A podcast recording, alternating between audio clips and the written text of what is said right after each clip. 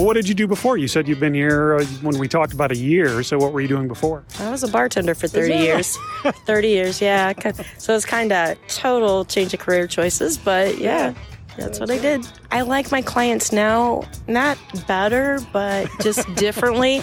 They're less unruly Yeah. and they don't argue with me, and I don't have to shut them off or call last call. I just go home. They're good to go. Well, hello there. It's Steve, and in this episode, we're going to learn a little about one of those places in the heart of Champaign Urbana that you drive by all the time. It's large, it's very, very old, it sits on the east side of Memorial Stadium, and if you're like me, it's possible that you have taken a stroll through it or biked through it. So, in this episode of the podcast, we're going to take a few minutes to learn about Mount Hope Cemetery. Hi, my name is Tammy Roderick. I am the family sales counselor for Mount Hope and Roselawn Cemeteries in Champaign and Urbana, Illinois. Well, Tammy, to to get to the office here, we have to walk through the mausoleum. Right on the other side of the door, you walk out, and I see the names of people who are right there. Yes, and then as we walk out the door, if you look up, that was my eye doctor that put me in my first set of contacts. and as I walk along, it's kind of like I know so many people associated with the names here, so it's not like I'm amongst strangers. How many people are buried here? Do you know? The record keeping wasn't exactly accurate over the years. We do know that there are nearly 16,000 interments here in Mount Hope and approximately 5,000 in Roselawn. Okay, now you you said Mount Hope and Roselawn, so you have two side by side cemeteries. Mount Hope was established in 1856. A farmer named Jesse Burt donated the grounds. And then in 1906, there were issues with the care and the maintenance of the original Mount Hope Cemetery. So a new association developed a cemetery called New Mount Hope, and that's when the trouble began. the um, Mount Hope was not well tended. New Mount Hope was stressing how great they were in comparison with Mount Hope, how better tended it was. Then Old Mount Hope became upset that they were capitalizing on the use of the name Mount Hope. A little battle ensued, kind of got legal, mm-hmm. and then New Mount Hope changed their name to Roselawn. That sounds like the topic of its own entire podcast or Well, there was no TV shows back then. There was no drama or soap operas, so they created their own. all played out in the newspaper, I'm sure, and at, and you know, and at, at churches and bars where people like to talk. Oh, absolutely. You didn't have CNN or Fox or any of the 24 hour news networks. So that's where you caught up was in the pub, the bar, or as the ladies were hanging clothes out Yeah. over the fence, you know, they would trade that kind of news items and experiences, things like that. So the original cemetery is Mount Hope, and again, how old is it? What, what when was it established? It was established in 1856. Okay. One of the most common questions I get asked when people come in for an appointment is why did you put a cemetery in the middle of the University of Illinois campus? To which I reply, we didn't. We were here first. That's true, but I mean, you really are surrounded by it, and um, people just sort of take it for granted, don't they? They do, but it also makes us a spot where a lot of alumni would like to come back home to, or even locals that stay in the area after attending the University of Illinois. They like to come back and they'll purchase space or bury their loved ones here. We have a lot of U of I notables buried out here.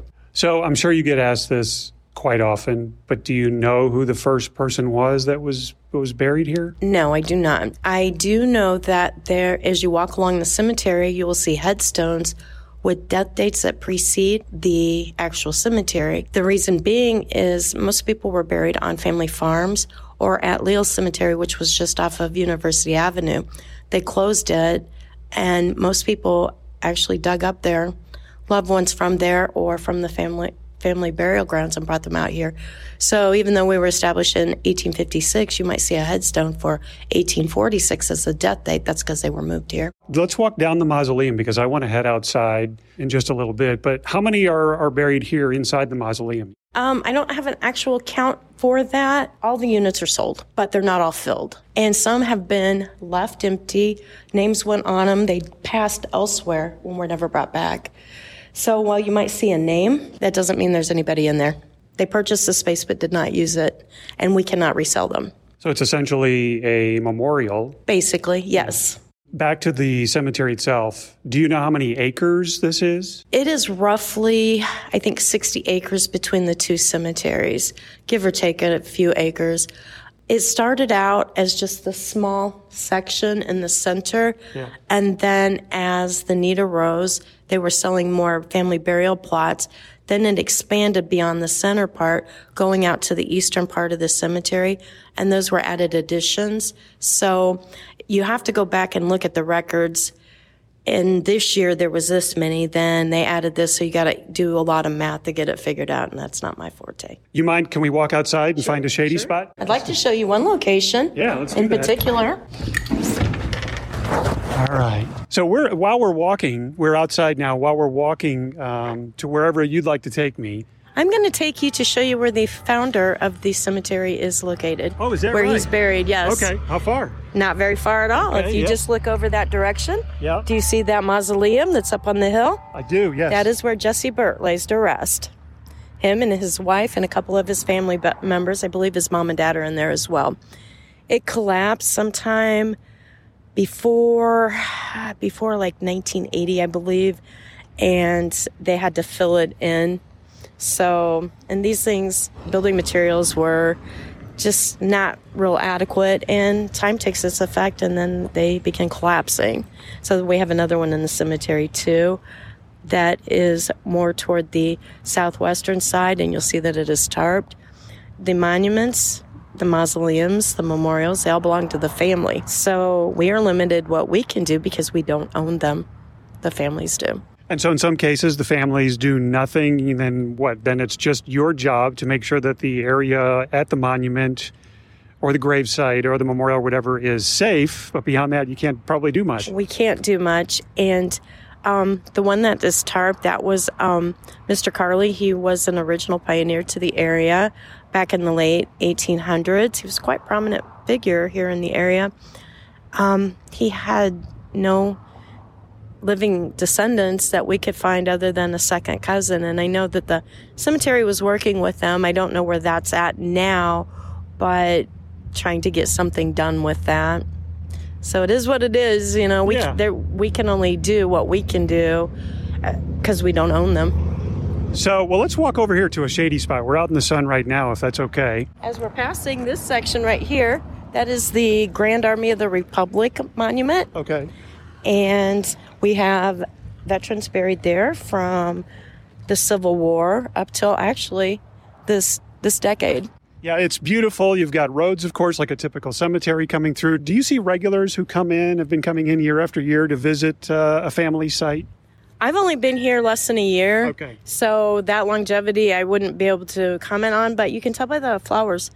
You know, if you see a gravesite where the flowers look fresh, Yeah. not faded, and are plentiful, that's usually a good sign that deceased person is still getting visited. We have a lot of activity through the cemetery, especially when the students are here. They walk through, they bicycle through. Most of them are very respectful, and you know that's what it. That was what the c- cemetery was originally laid out for, was to be a park and a cemetery. Well, yeah, because my friend Paul and I, shout out to my friend Paul who listens to the podcast, but we were biking through a number of weeks ago to go over to Urbana, and you were sitting outside enjoying the sunny day, and I introduced myself and I said, Love to have you on the podcast. This is set up, if you look, there were old pathways, old walkways. Mm-hmm. There were no parks at that time, so the cemetery served double duty. They met here, they partied here, they hung out here, picnics. A lot of the old pathways have now been closed off, though. They're not used the way they were, and we need the burial space. You know, as I look out, and we're just here on the south side of the mausoleum. Do I have that right? South side? Um, yes, this is south side. Yeah. So as I look, I see at first when you said, "Oh, we think that there are roughly around sixteen thousand uh, grave sites in use." At first, when I hear that, it's like, "Oh, come on, sixteen thousand? That's incredible!" But you look right here, just in our view, uh, there are probably a thousand. And you know how many headstones you see? There are people buried where there are no headstones, too. Oh, Not everybody puts them out. Um, might be the last member of the family left, and there's no other um, next of kin to, to place that marker for that individual. I will see name on a headstone. They'll have the birth year, 1855, but you look and there was no death year. Nobody added it. And you know that they're not still living but the family never came out and set up for the final inscription on the marker. Okay, so they're buried there, but they mm-hmm. didn't follow through. Yes. Okay. And you'll see markers out here too that are actually just memorials. The person's not actually buried out there. There are a couple like that. Okay, sort of like the mausoleum, some of those inside. Yes. Yeah. Yes. Do you, uh, on a beautiful day like this, you ever come out here with your lunch and just kind of stroll around and find a favorite spot, or are you just too busy for that? All the time. My Yeah. hus- my husband's a ground superintendent here, so I like invent excuses to go hunt him down for no reason. And if I'm a free afternoon, I come out and look at the headstones. That kind of what got me started in this business anyway. It's because I love history. I love walking through old cemeteries, and I get paid to do it now. Yeah. Well, what did you do before? You said you've been here uh, when we talked about a year. So what were you doing before? I was a bartender for 30 years. 30 years, yeah. So it's kind of total change of career choices, but yeah, Yeah. that's, That's what I did. I like my clients now, not better, but just differently. They're less unruly Yeah. and they don't argue with me, and I don't have to shut them off or call last call. I just go home. They're good to go. I think that is epic that you were a bartender for 30 years and now you're here. That is great. What a career change. So, uh, you know, as you wander around, do you have you, you know, in the year you've been here because you're still in sort of the new stages, are there any particular grave sites that make you pause and think, "Oh my gosh, that is amazing. That is beautiful. That's so big." Certainly, my great great grandmothers, my great grandmothers, and my grandmothers, all my maternal side of the family. My great grandmother on my paternal side of the family is in the mausoleum as well. So, you know, I've got that personal connection, but there's just, we have so many notable people. Zuppke, Zuppke Field, he's here. Um, Mr. Lou Henson, he's here.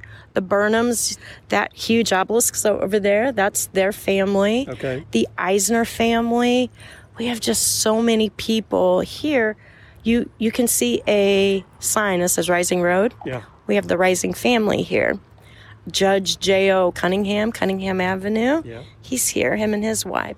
So it's just really neat that so much of Champaign Urbana history is all at my within my grasp. Yeah, you're really walking through history when you walk through the cemetery at Mount Hope. Absolutely. And you can tell that too just by the style of the markers.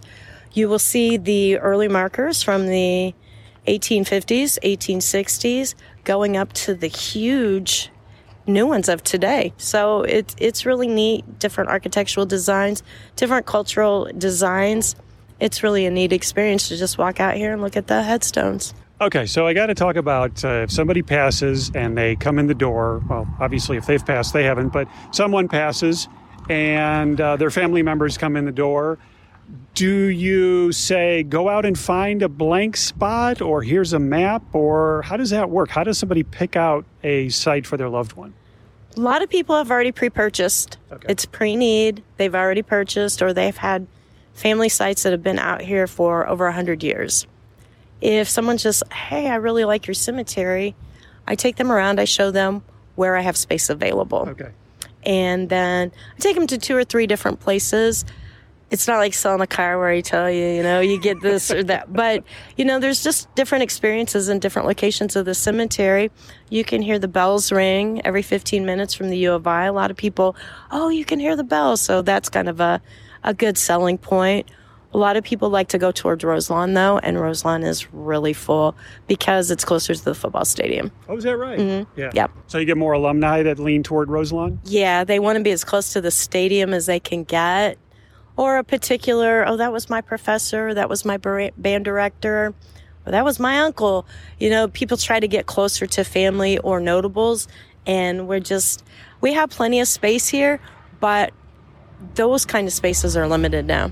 So uh, I'm looking west right now, and I see sort of a line of trees, and then a big empty area. What is that? Future grave sites, or those are just smaller in-ground headstones? No, that's our Potter's Field.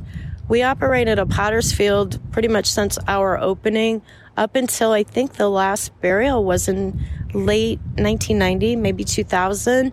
And that's when the city or the county or the state would bury people who had no means to do that.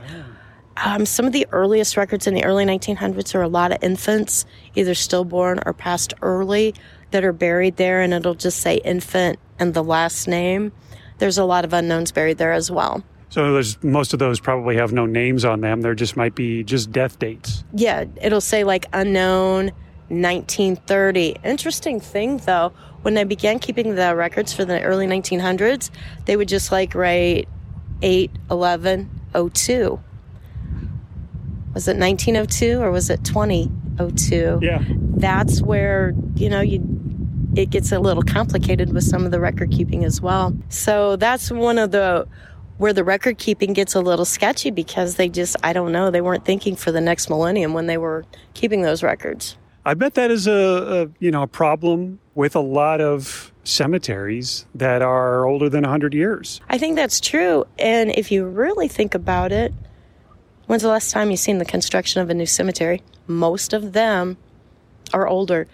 The one on 150 going towards Mahomet, it's one of the newer ones. And I think East Lawn over on Cunningham and Urbana is a newer one. But you just don't see people saying, plotting out and say, oh, yeah, we're putting a cemetery here. That doesn't happen too often. Tammy, thanks for letting me come out and, and uh, see the cemetery. And we learned quite a bit today. I really appreciate it. And um, thank you so much. It was great being on your podcast. And we welcome visitors at any time. Come out and see us, stop in. And if you'd like some more information, I'm always willing to share history. Thanks again to Tammy for taking time out of her busy day to uh, show me around Mount Hope Cemetery.